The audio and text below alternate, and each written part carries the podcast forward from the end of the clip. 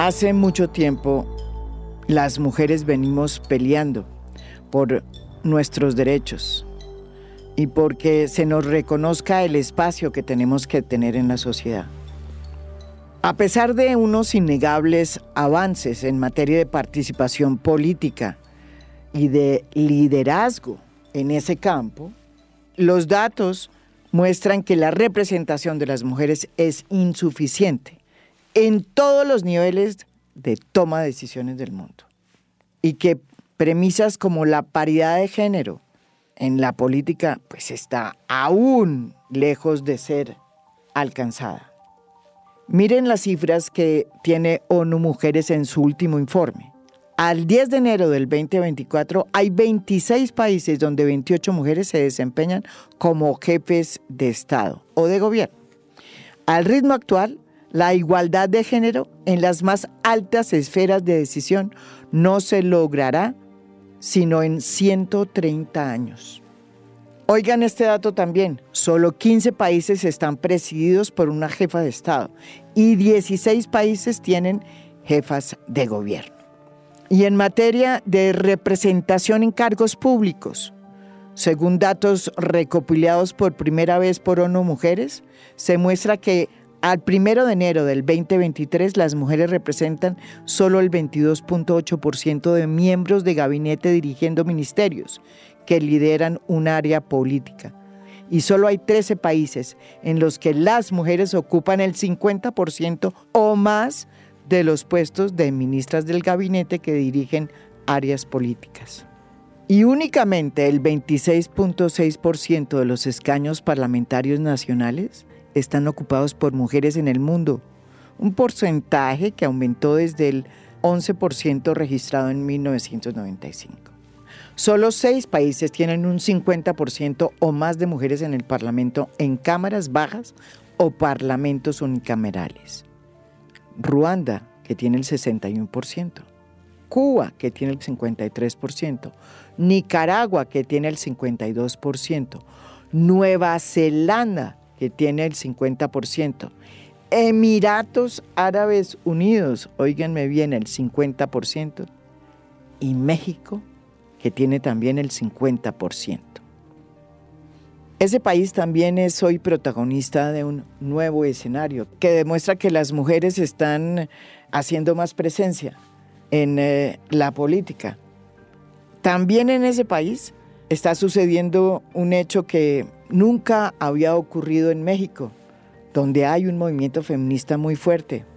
Y es que por primera vez las candidatas más opcionadas para llegar a la presidencia de México son dos mujeres, en unas elecciones que van a estar llenas de emoción y de novedades que se van a celebrar en junio de este año.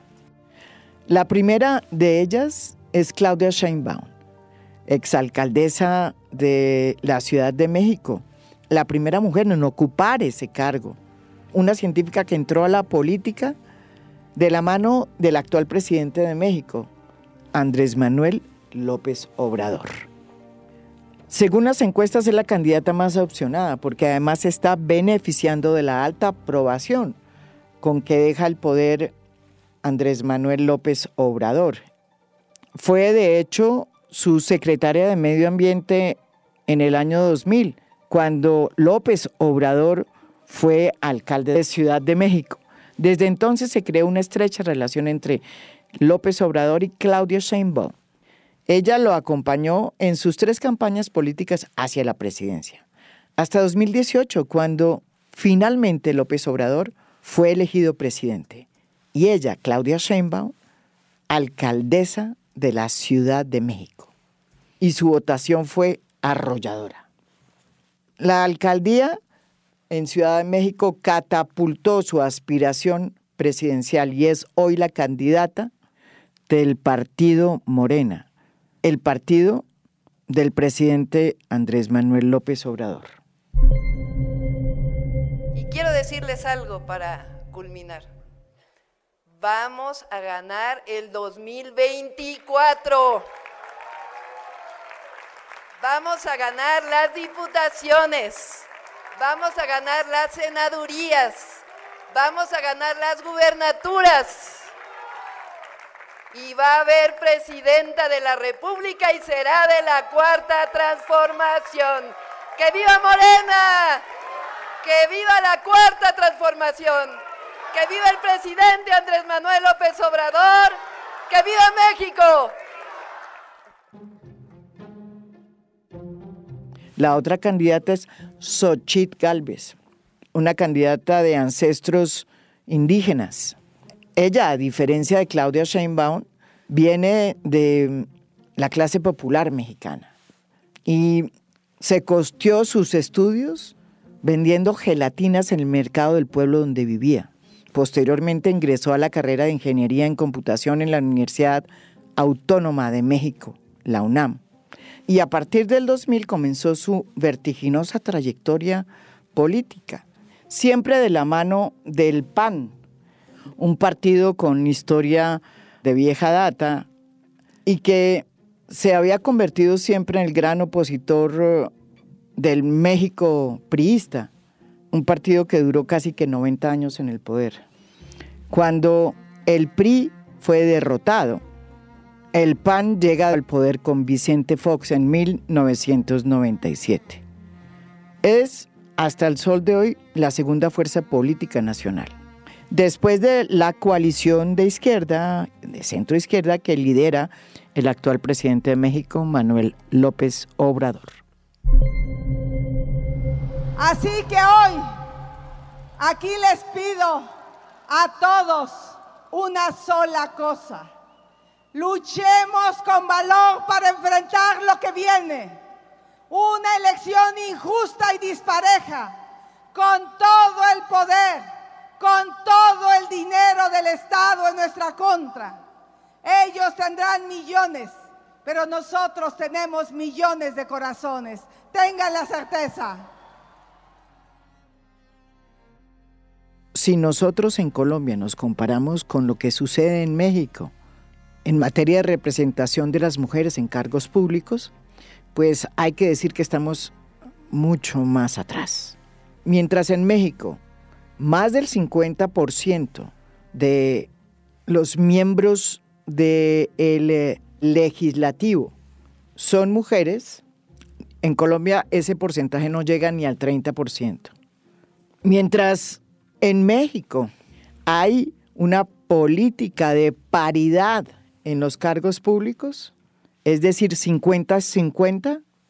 En Colombia todavía estamos peleando porque se cumpla la ley de cuotas, que dispone que por lo menos el 30% de los altos cargos públicos deben ser ejercidos por mujeres. Y mientras en México se abre la posibilidad que por primera vez asuma el poder una mujer como presidenta de ese país en virtud de que las dos candidatas más opcionadas son dos mujeres muy reconocidas. Aquí en Colombia, las fotos de los debates siguen siendo dominados por hombres. Basta recordar lo que sucedió en las elecciones a la alcaldía de Bogotá, cuando se presentaron ocho candidatos hombres no hubo ni una sola mujer. Y tal como van las cosas, es muy probable que para el 2026 la participación de las mujeres también sea muy exigua y corra solamente por cuenta de la exalcaldesa Claudia López, que es una candidata que pues eh, ya está en el partidor. Hoy era el día, hoy era el día de las niñas. Hoy, hoy era el día de los jóvenes. Hoy era el día de las mujeres. Este podcast, que hace parte de la serie Democracia a Fondo que estamos haciendo con Luminate, busca hablar sobre qué está pasando precisamente en materia de representación de las mujeres en los altos cargos en América Latina. Y cómo hay países como México que están eh, rompiendo paradigmas. Y cómo hay países como Colombia que estamos ahí chupando rueda. Mónica Tapia nos acompaña desde Ciudad de México. Ella es egresada del Colegio de México, de la Universidad de Oxford y de la London School of Economics. Ha cofundado muchas organizaciones de la sociedad civil y ha sido varias veces funcionaria pública en el gobierno federal y local de su país. Mónica es cofundadora y coordinadora estratégica de AUNA, una plataforma que impulsa nuevas representaciones políticas con liderazgos de mujeres. Mónica nos explica aquí en Afundo cómo todo lo que está sucediendo en México hoy en materia de participación de las mujeres en cargos públicos tiene que ver con el hecho de que años atrás el movimiento feminista de todos los partidos en México decidió salir de la ley de cuotas, que hablaba del 20 o del 30% de mujeres en los altos cargos, a plantear la paridad. Y la paridad se volvió la norma. Sí, creo que lo que primero habría que ver es la paridad. O sea, esto de tener dos mujeres tiene que ver con eh, las reformas de paridad que se reformas constitucionales de paridad de 2019.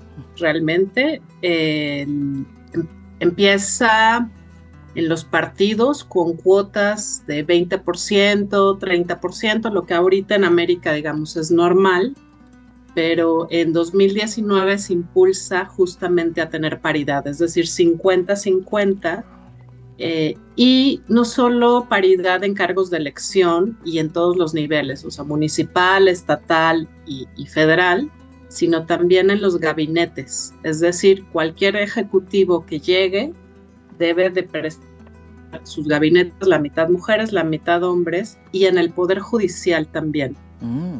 Eh, está impulsándose todavía el tema de paridad en, otros espacios, por ejemplo, en los organismos autónomos, en las universidades, eh, y a mí algo que me gusta muchísimo en los órganos agrarios. O sea, México tiene esto que le llamamos el, ejido, el comisariado ejidal, que es como lo más local, la autoridad este, agraria más rural, tradicional, y se están buscando muchas mujeres el hecho de que también haya paridad, es decir, que un año un cargo se ha ocupado una vez por una mujer y el siguiente un hombre y después de un hombre una mujer, o sea, alternado. Y, la paridad constitucional, que es a nivel constitucional, ha sido acompañada por una serie de lineamientos muy profundos, de mucha filigrana institucional sobre cómo se arman las listas, cómo se armen esto que se llaman los bloques de competitividad, que quiere decir que los partidos no pongan a las mujeres en los últimos lugares y donde no ganan, sino donde ganan, ahí también tiene que haber paridad. Eh, y una serie, digamos, de sentencias desde el Tribunal Electoral que ha hecho, pues eso, que las mujeres estén presentes en los, en los congresos locales. Prácticamente entre el 50 y 60% de los congresos locales tienen mujeres. En el Senado hay 50% de mujeres, 51 incluso y en el, en el Congreso Federal también. Y por primera vez hay, empieza a haber muchísimas mujeres gobernadoras, o sea, de 32 estados tenemos ahorita siete, pero con la siguiente elección en, julio tendremos pues por lo menos otras cinco o cuatro más. Eh, entonces, no solo, o sea, lo que quiero decir es no solo las, las candidatas presidentas, sino a nivel de los ejecutivos, de los legislativos, donde está todavía faltando muchos a nivel municipal, pero viene una ola muy fuerte de mujeres en lo municipal. Mónica explica también aquí en a fondo cómo esta decisión de plantear la paridad fue una decisión que se tomó en una bancada de mujeres integrada por todos los partidos en México. Todos los partidos, pero también déjame decirte que eso es pues digamos, de los liderazgos de mujeres y del feminismo de segunda ola, o sea, ni siquiera, o sea, ahorita estamos ya en la tercera o la cuarta, pero de esta segunda ola, eh, digamos, de los 60s y 70s, esas mujeres decidieron en algún momento entrar en política y lo mejor de todo es que fueron hablando con mujeres dentro de todos los partidos para que se armara una especie de bancada feminista de facto, lo quiero decir así, y se llegaron a acuerdos entre, entre distintos partidos para impulsar estos temas de paridad, mm. incluso de presupuesto etiquetado eh, con perspectiva de género, que ahora no funciona mucho, pero que institucionalmente está ahí, y que lo lograron mujeres del PRI, del PAN, del PRD. Este, en ese entonces no existía Morena, pero ahorita también muchas de ellas están en Morena. Y liderazgos también muy, eh, pues no conciliadores, colaborativos, de ver esto de una forma como muy sistémica. Incluso había muchas diferencias, por ejemplo, con las mujeres del PAN de la derecha, y decían, bueno, nos ponemos de acuerdo en esto, mínimo que sí estamos de acuerdo, y las demás agendas, aborto, derechos reproductivos, este, otros temas, no, vamos a entrar ahí a, verlo, pero en este que es eh, la representación y los derechos políticos de las mujeres, sí. Y ellas fueron las que impulsaron todos estos avances en cuotas. Y algo que también es excepcional, pero fruto de todo esto, es que las, nuestras autoridades electorales, que están formadas por colegiados, también tenemos ahí a la mitad de ellas son mujeres y en estos momentos también el Instituto Nacional Electoral es presidido por una mujer y la Suprema Corte es presidido por una mujer. Entonces el escenario está lleno de mujeres en estos sentidos, en, en estos cargos. Ahora, hablando de machismo, ahí siguen todos los demás temas, ¿no? O sea, ayer fui a un evento de las cámaras empresariales y la foto es todos hombres, no hay ni una mujer en, ningún tema de las cámaras empresariales. Entonces, en la política estamos llenas de estos cargos de mujeres, pero pues en otros sectores para nada, ¿no? Está también con nosotros aquí Sara Tufano, socióloga de la Universidad de París y magíster en sociología de la Universidad de Sao Paulo. Ella acaba de escribir el libro Colombia, una herida que nos cierra, en el que analiza y compara los procesos de paz en los años 80. Sara Tufano se define ella misma como una feminista de izquierda, que además votó por Gustavo Petro. Para Sara es evidente que Colombia va muy atrás de lo que ha hecho México en materia de la lucha de las mujeres por tener una paridad en los altos cargos del poder. Ella explica el caso colombiano. Bueno, yo creo que mm, la, la, principal diferencia es que Colombia implementa esa ley de cuotas de manera mucho más tardía con respecto a los otros países de América Latina. ¿no? El primero fue Argentina en, 1991, mientras en ese año aquí se promulgaba la nueva constitución y a partir del, pues de esa nueva constitución donde se dice pues que las mujeres y los hombres tenemos los mismos derechos, hay todo pues una movilización feminista pues que empieza a hablar de esos temas, de que haya más participación de las mujeres en política.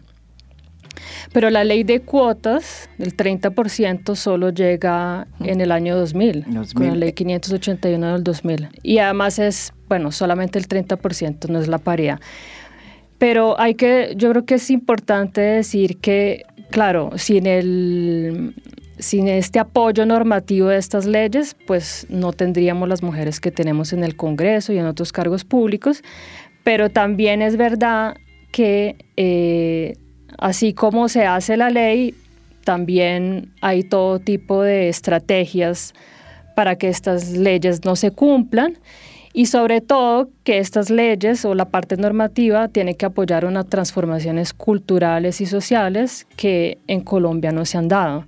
Entonces, por ejemplo, la ley de cuotas o el hecho de que hubiera más participación de las mujeres fue bastante usada después del escándalo de parapolítica, porque llegaron muchas mujeres en estos eh, partidos de derecha a, a, reemplazar los hombres que, mm. pues, que estaban presos o tenían pues procesos. las, mujeres. esposas. Exacto. Entonces eran las esposas, las hijas, familiares de estos familiares, eh, familiares de estos hombres. Eh, y me parece interesante, aquí se puede comprobar que realmente eh, la participación de las mujeres, en algunos casos como en este, no significa que, sus que nuestros derechos estén representados en ese espacio, sino que solamente están heredando un capital político y así es como ellas llegan eh, pues, en el Congreso y en otros espacios pues, de poder político. Y esa, digamos, ha sido una de mis críticas mm. en la izquierda con el tema de la paridad.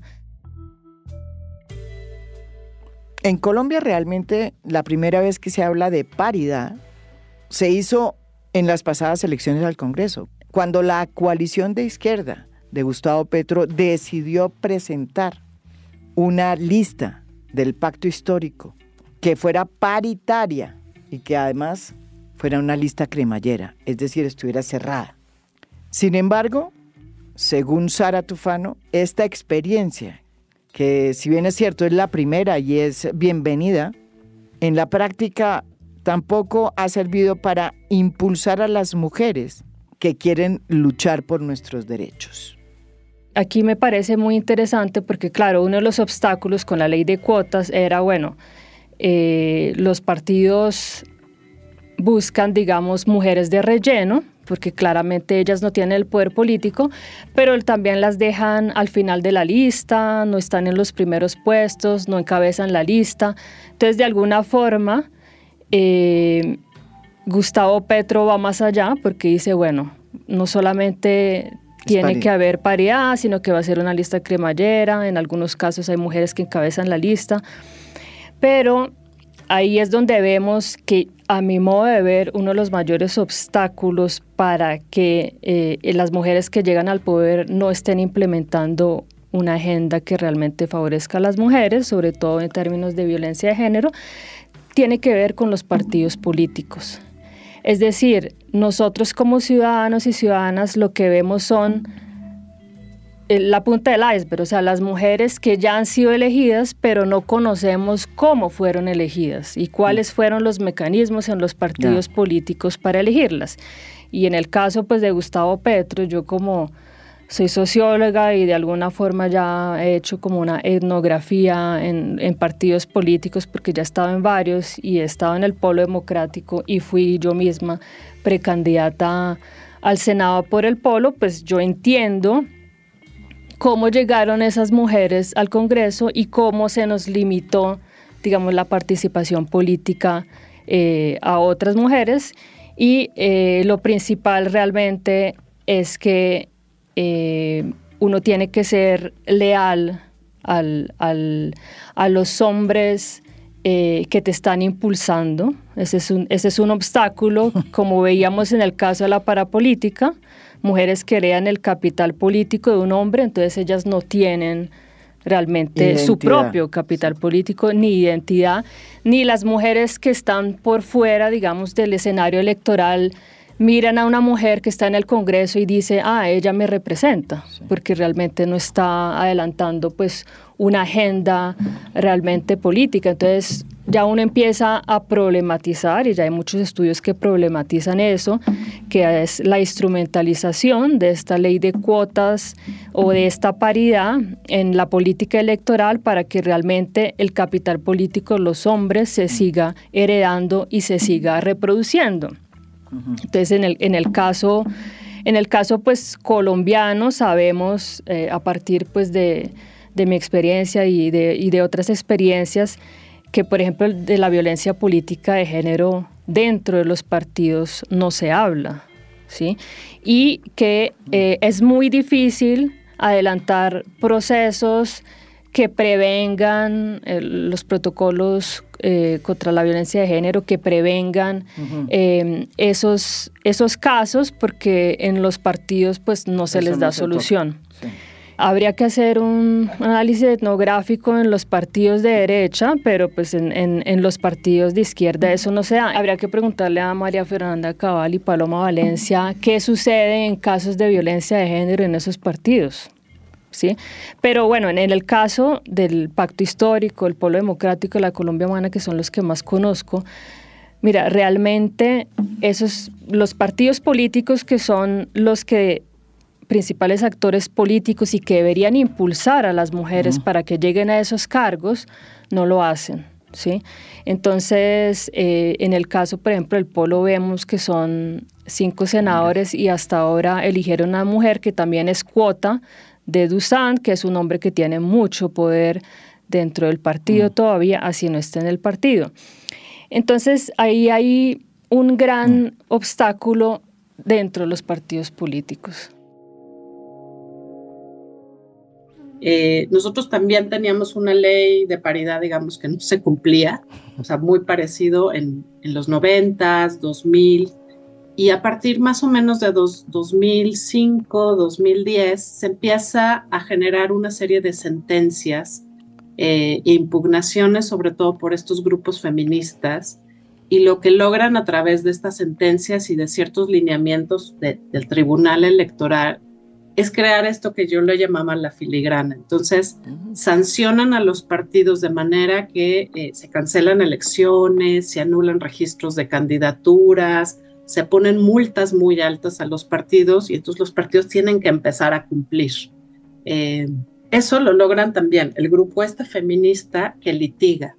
Y me parece que eh, entender solo la paridad a partir de su regulación, incluso hay mucha regulación incompleta, si uno nada más lee, la ley electoral, lo que se ha creado es una serie de sentencias y de capacidad de litigio para que los, los partidos, pues ahora sí que sean, se, se cumplan muchos de estos eh, propósitos. El segundo tema es que también esto sucede igual en términos de no va acompañado de una transformación social y cultural aún o hay como este desequilibrio de los cambios que nos gustaría ver y por eso hablo de esto de las cámaras empresariales o incluso mismo en las familias, en estos ámbitos muy tradicionales rurales. O sea, ahí, ahí no, no ha habido mucho cambio, ahí sigue el México machista profundo, eh, pero hay una irrupción, sí, de estos movimientos feministas que yo siempre lo, lo trabajo en términos de conversaciones privadas. O sea, de esta gran conversación pública, qué sucede en las familias, en, los ámbitos agrarios y demás, donde están mujeres también cuestionando eh, el poder, la autoridad, quién le toca, ¿no? O sea, eso, quién llega, cómo se ve, y, creo que también esto de tener mujeres presidentas y candidatas es eh, los estereotipos, cómo se rompen. Mm. Y, que esto quiera decir, y nosotros lo decimos mucho esto, una cosa es el cargo, o sea, que lleguen mujeres al cargo, pero muchas veces tenemos todavía, en términos de estas paradojas, a las dirigencias partidistas completamente masculinizadas, mm. completamente patriarcales, y se dan muchos de estos fenómenos de, claro, llegan las mujeres que son las primas, las sobrinas, las nueras, las hermanas, las viudas, eh, muy sumisas, además, muy disciplinadas a lo que el, patriarcado les está imponiendo. Eh, sin embargo, es muy interesante también lo que pasa ya en el cargo, ¿no? O sea, si ellas tienen agencia y liderazgo para decir, ok, ya llegué yo, soy la presidenta municipal y tengo la autoridad, o no, o sea, se mm. queda a veces hasta el, el esposo gobernando, ¿no? O sea, ella es la de la presidencia municipal, pero las decisiones se toman en la oficina de al lado con el esposo. O sea, estamos viviendo esa serie como de, fenómeno complejo. No, no creo que por tener una presidenta mujer vamos, va a cambiar todas esas cosas.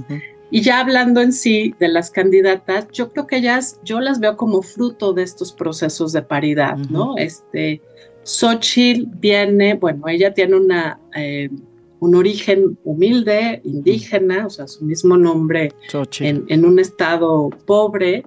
Eh, gracias a una beca, la ayuda familiar, estudia, estudió una carrera en, ingeniería. Las dos son mujeres ingenieras, además. eh, bueno, ingeniera física, ingeniera en, sistemas computacionales, pero las dos vienen de esos campos, digamos, de la ciencia y la ingeniería, donde no creo que haya sido fácil estudiar una carrera de ingeniería eh, como lo hicieron ellas. Eh, y Xochitl se desempeña justo por la paridad eh, como alcaldesa, como diputada, en un cargo justo con, con un gobierno de derecha, del PAN o de derecha del centro, y, y, después, y actualmente, digamos, su último cargo es senadora. Y es senadora porque este partido en el que ella está afiliada y no afiliada, pues la obligaron como parte de, de a tener mujeres, ¿no? De esta paridad. O sea, yo creo que Xochitl nunca hubiera llegado a este tipo de cargos si la ley de paridad y el cumplimiento no hubiera existido, ¿no? Ese es por un lado. El lado de, Claudia, ella también, ella es física, eh, es parte de un movimiento estudiantil de los ochentas en la universidad.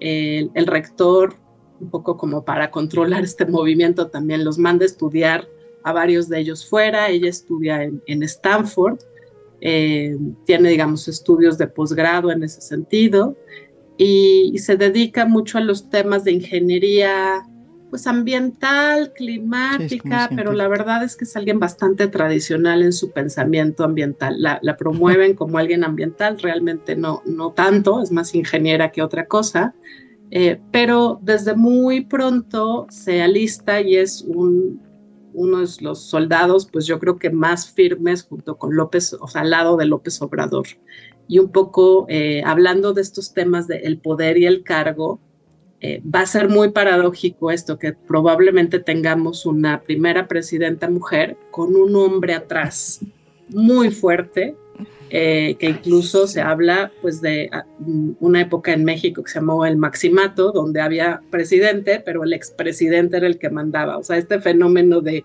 el esposo en la oficina de al lado este, decidiendo, es un posible escenario. Eh, no sabemos, esa es una de esas disyuntivas. Y, ella está siempre obligada, pues esto, a ser muy disciplinada, que eso es lo que se está premiando también actualmente eh, por muchas mujeres, ¿no? Que el partido escoge a las mujeres disciplinadas, sumisas, que obedecen, o sea, no a las feministas alborotadoras y este, autónomas por allá, sino eh, pues, a las que están ahí y siguen bien órdenes. Y a las mujeres se nos da muy bien luego seguir órdenes. Entonces hay un fenómeno ahí que se, que se refuerza. Em, entonces yo creo que eso es lo que vamos a tener con, con estas dos candidatas. Xochitl, digamos, no tiene un nombre fuerte así como López Obrador detrás, pero sí tiene un grupo, o sea, ya en la campaña es yo creo que una buena candidata que no ha sido una buena líder de los partidos a los que le están postulando. O sea, los partidos siguen decidiendo a quiénes van a poner en las listas, este, a dónde va, cómo va, y, se ve ella pues a, ratos como una imagen útil en términos de mercadotecnia electoral, pero no se le ve con, con mucho poder y control de la coalición que la está postulando.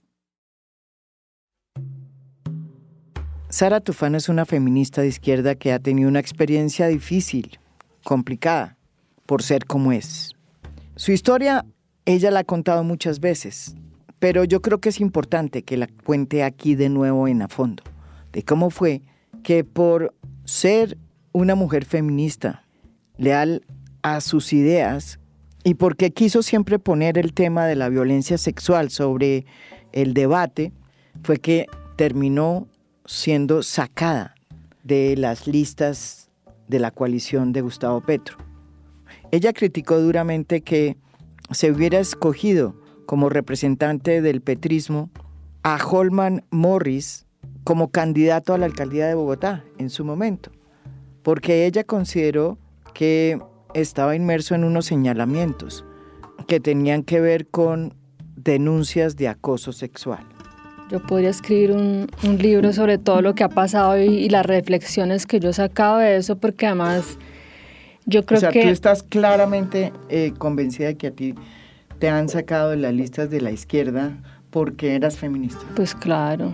Bueno, no solamente por feminista y porque no soy una, una feminista leal, digamos, ni, ni callada, pero es que yo creo que hay unos líderes de izquierda en Colombia que son bastante brutos y es que de alguna forma al hacer eso me dieron a mí y nos dieron eh, a las feministas, digamos, mucho material para analizar y entender qué es lo que está sucediendo. Entonces yo desde mi experiencia, yo puedo decir con absoluta claridad que el presidente Gustavo Petro, el tema de la mujer realmente no le interesa. ¿sí? Eh, eso yo lo puedo decir y puedo, tengo muchas evidencias al respecto. Y ahorita reflexionando sobre lo que eh, la compañera decía, eh, sobre lo que Mónica decía, hay el, tema, por ejemplo, de la lista abierta y la lista cerrada, porque Petro es astuto eh, y, él entendió, bueno, yo voy a hablar de paridad y de, de, lista cremallera en una lista cerrada, no de voto preferente, porque las mujeres que van a estar en esta lista van a hacer lo que yo diga. ¿Tú crees que una de las mujeres eh, que está en el pacto histórico pueda adelantar eh, proyectos de ley o incluso proyectos políticos individuales sin consultarlo con Gustavo Petro? O sea, yo creo que las mujeres que de alguna forma se revelan en esa lista no quedan en, las próximas elecciones en la lista.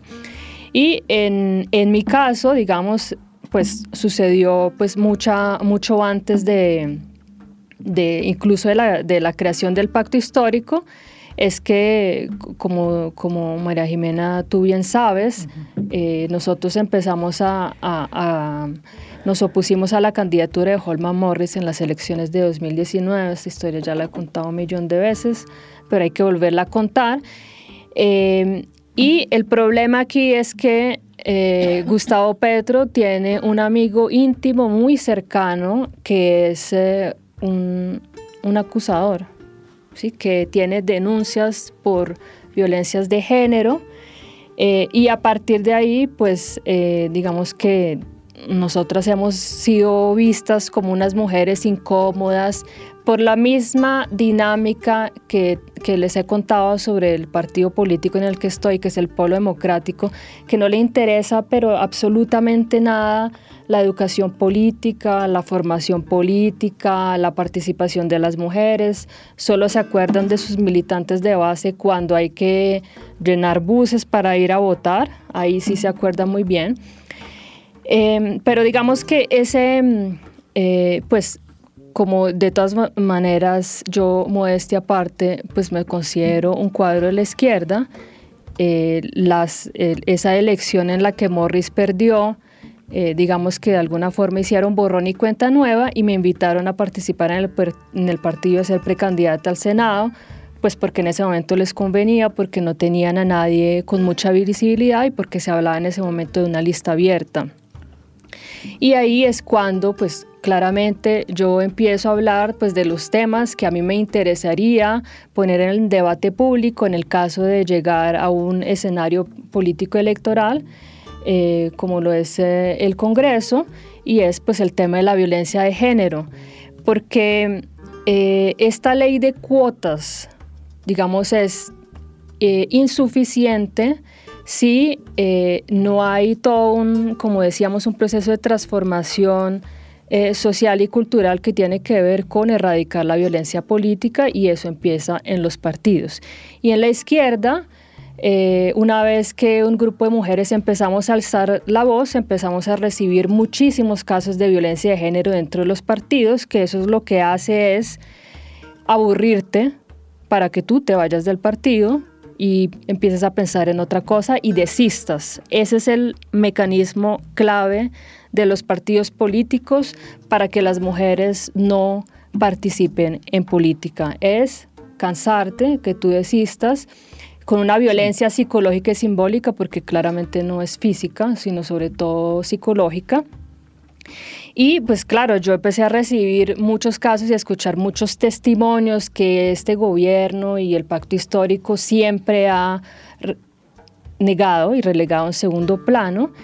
Eh, y en una de esas, pues yo le dije abusador a Morris en Twitter, estaba en una discusión y él tuvo la genial idea pues de, de demandarme y yo gané en primera y segunda instancia y cuando yo eh, gané en primera y segunda instancia, yo lo hice público porque era un triunfo personal, pero además colectivo, que eso es lo que han entendido también algunas mujeres, es que eso no se trata de mí, de mi historia, sino es la historia de muchas mujeres que se ha repetido en el tiempo, no solamente en Colombia. Y, eh, claro, eso pues produce pues un, un llamado de atención por parte de los líderes del polo para decirme, bueno, o te callas o, pues no, no vas, a, no vas a estar en la lista ni vas a participar en política. Claramente yo no me callé eh, y aquí hay pues toda una discusión y, bueno, yo, yo sigo mucho a la feminista Sara Med que tuvo una situación muy parecida pero en el ámbito universitario, ella decidió hablar, renunció y a partir de ahí ha empezado a teorizar, a teorizar sobre todo este asunto de la denuncia y las feministas aguafiestas, porque es un poco lo que nos dicen a nosotros, ¿no? Eh, y, y, ahí empecé a ser eh, relegada del, del pacto histórico, incluso en, en, y en el nuevo gobierno, por supuesto, incluso en términos laborales, se me han cerrado muchas puertas. Esa es una de las razones también por las que me voy del país a hacer un, doctorado en, Brasil por un tiempo, eh, pues porque ha sido muy difícil. Yo creo que ese es el mismo fenómeno que sucede en México, ¿no? Eh, bueno, nosotros ni siquiera tenemos listas abiertas, todas nuestras listas son cerradas. Eh, entonces, eso por un lado. Tenemos un sistema electoral mixto, bueno, que en otro momento explicaríamos, pero que ahí es donde también no solo la lista cremallera, sino estos los bloques de competitividad a nivel distrital ha, sido importante. Y lo que nosotros hemos visto, nosotros digamos ya venimos como en el feminismo este de la tercera, cuarta ola, y lo que decíamos es que no es solo necesitamos más mujeres en la política, esas ya están.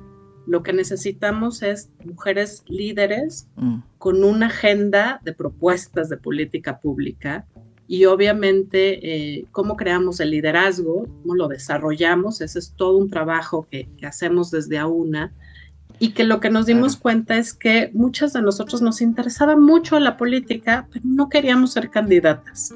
Entonces creamos esta red de acompañamiento y de desarrollo de liderazgos y de propuestas de políticas públicas y de formación e incluso de ir a buscar mujeres donde estaban, en los activismos, en, los temas también, este, mujeres indígenas, mujeres afro, eh, que pudiéramos ayudarles a vincularse con los partidos, a sobrevivir esta curva de aprendizaje enorme que es entrar a la política y a las que ya lo sobrevivieron y están ahí, a que la política no las expulsara, o sea, mantenerlas en política también. Eso es uno de los temas más importantes.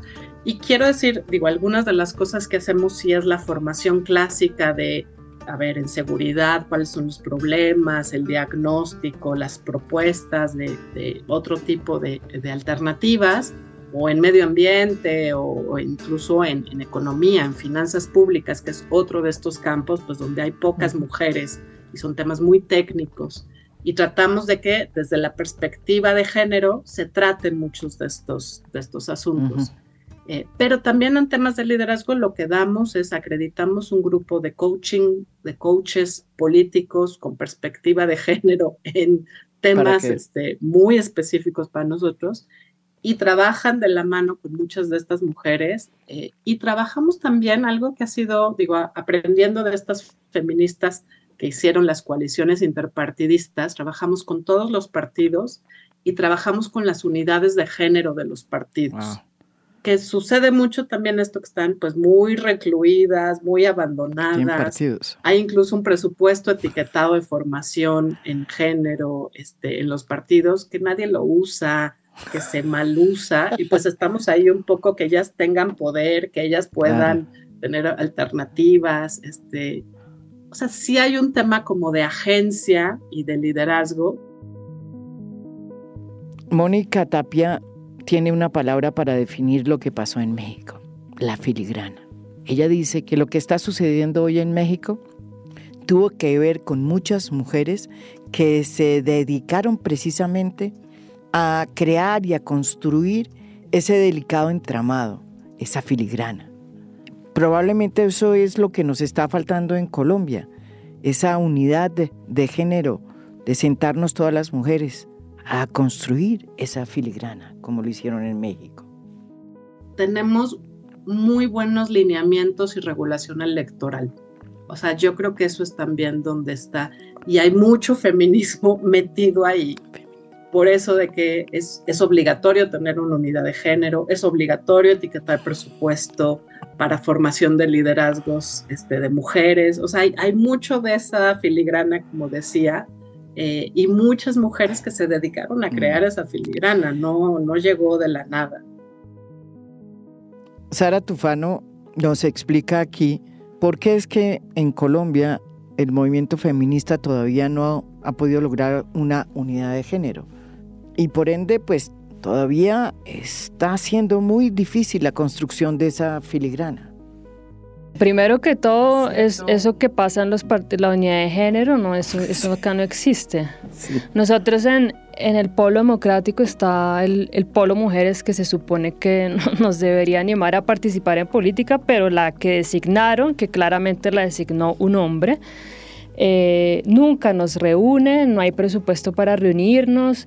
O sea, llevamos varios años, pues prácticamente desde que Petro llegó al poder, casi dos años, que no hemos hecho nada como mujeres del partido. Mm. O sea, eso es. Pero imagínate con esa deficiencia, pues, eh, de, en, cuanto a la perspectiva de género y a, y a una visión feminista dentro de los partidos, con esta idea del partido único de Gustavo Petro, que que eso a mí me, me preocupa muchísimo porque... no, me preocupa muchísimo porque si, si en el polo por lo menos tienes a cinco senadores que son los que toman las decisiones en el partido único, solo vas a tener a Petro tomando las decisiones y se hará lo que él diga y como se diga y no podrá haber disidencias y si eres disidencias eres considerado un enemigo, como en mi caso, así seas de izquierda y así hayas apoyado el proyecto político y las mujeres pues eh, no podrán eh, denunciar a sus compañeros que incurren en violencias de género ni en otros... Eh, militantes del partido, me parece algo muy preocupante y es un poco el, resultado de lo que hemos visto por primera vez este, este gobierno progresista, es que realmente no se ha preocupado por llevar a cabo transformaciones culturales. ¿sí? Está solamente, bueno, lo principal es cómo se mantiene en el poder y el partido único es una de las principales estrategias. Eh, algunas leyes, pero es que estas digamos, leyes y estos cambios que tú quieres proponer, estas reformas, tienes que estar acompañadas también de cambios culturales. Eso no lo estamos viendo, ni le interesa, eh, pues yo siento. Entonces ahí pues hay, hay, una gran, hay una gran diferencia y realmente esto, o sea, esto de la paridad y ese discurso que tuvo Petro en campaña para mí es una completa instrumentalización de este tema. Y sabes por qué ahorita pensando y pensando sobre este tema también, yo creo que de alguna forma lo hizo también para desactivar al, movimiento en las calles, movimiento feminista en las calles, ¿no? Porque era muy fuerte cuando de la, en la época del estallido social. Sí, y no, y porque cuando tú pones a varias mujeres en el Congreso, pues tú lo que haces es dividir al movimiento feminista y poner a unas mujeres feministas trabajando con ellas y digamos que eh, negociando al de tal, o sea, tratando como de pasar leyes y eh, sí, lo que haces es, dividirlo, ¿sí? Eh, y claramente a las, las, mujeres que saldrán en las calles en determinados momentos, pues serán vistas como unas eh, enemigas, unas tontas que no entienden la importancia pues, del primer proyecto progresista en el gobierno, que no entienden de unidad. Bueno, si aquí llueve, en México no escampa. Es decir, si aquí tenemos un presidente de izquierda por primera vez en el poder después de 200 años de vida republicana, si se puede decir así, que no es un presidente que se distinga por sus agendas feministas. Bueno, en México sucede lo mismo con la candidata Claudia Sheinbaum, la candidata que en este momento está avalada por el presidente de centro izquierda, Andrés Manuel López Obrador.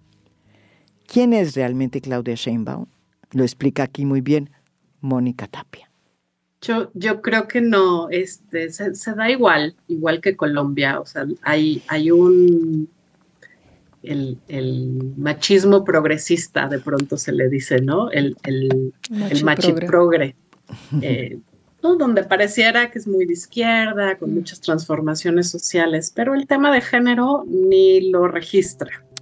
Em, o el, micromachismo, esa es otro, otra caracterización, ¿no? Donde hay mucha serie, pues eso, de agresiones micro que pareciera que no, que no son importantes y yo soy el más feminista de todos y demás, pero en sus actitudes y en sus decisiones y en su última palabra, pues ahí se le ve el, el machismo.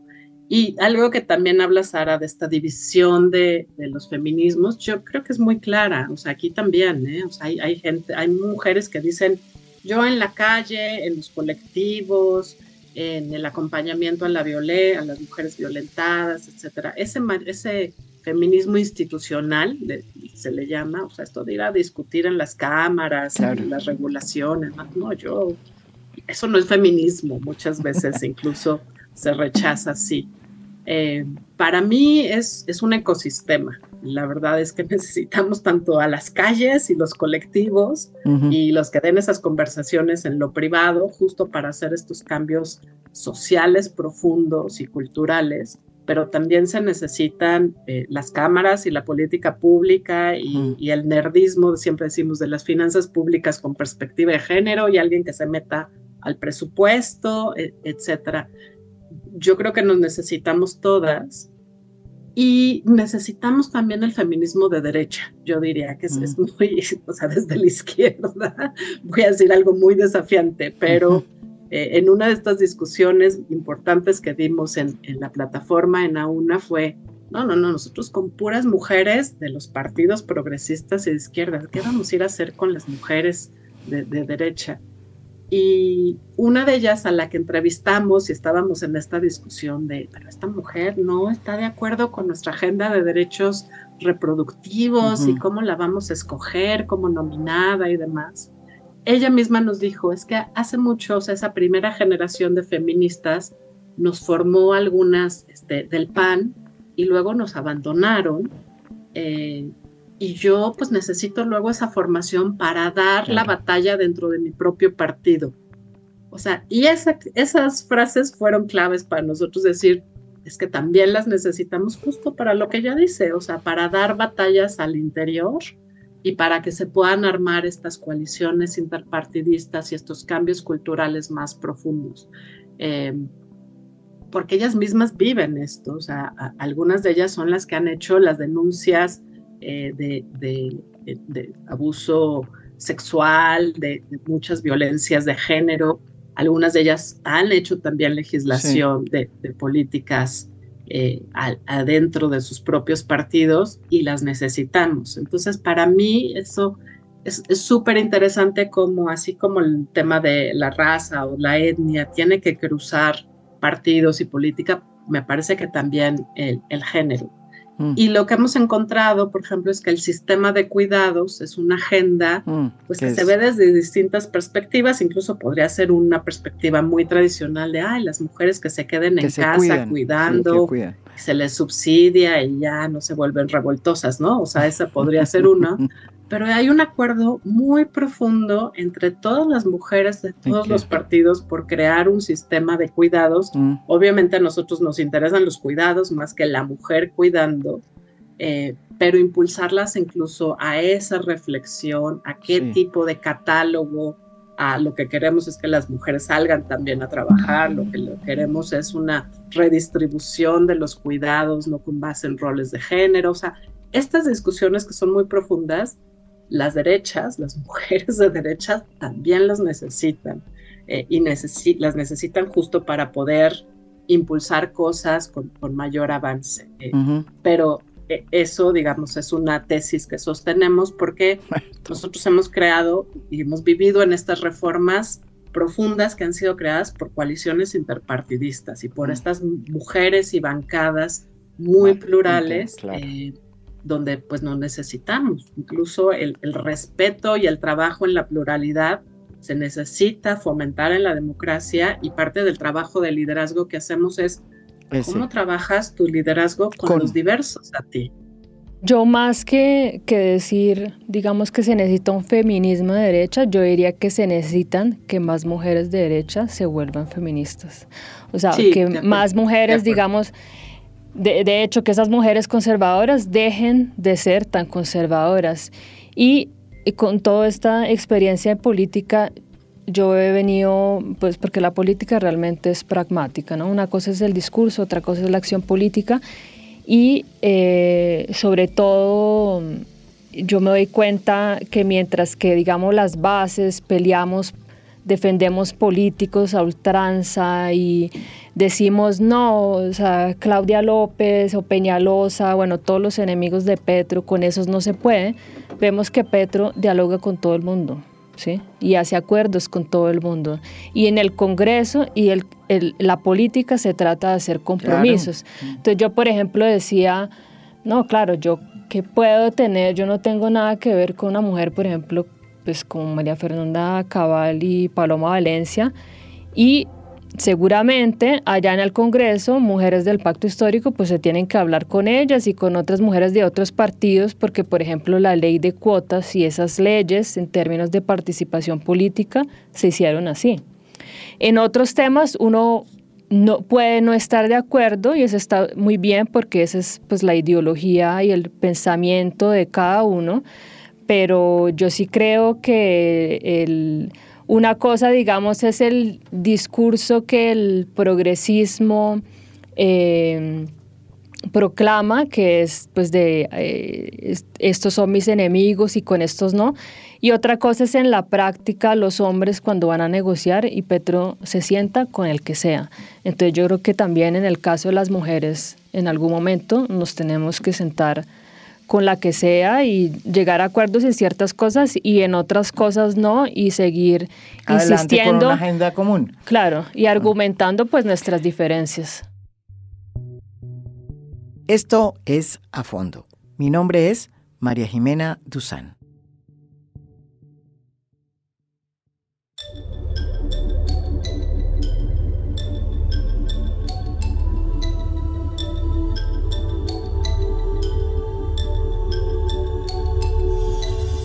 A Fondo es un podcast producido por Mafialand. Productor general, Juan Pablo Conto. Gestora de audiencias, Beatriz Acevedo. Postproducción de audio, Daniel Chávez Mora.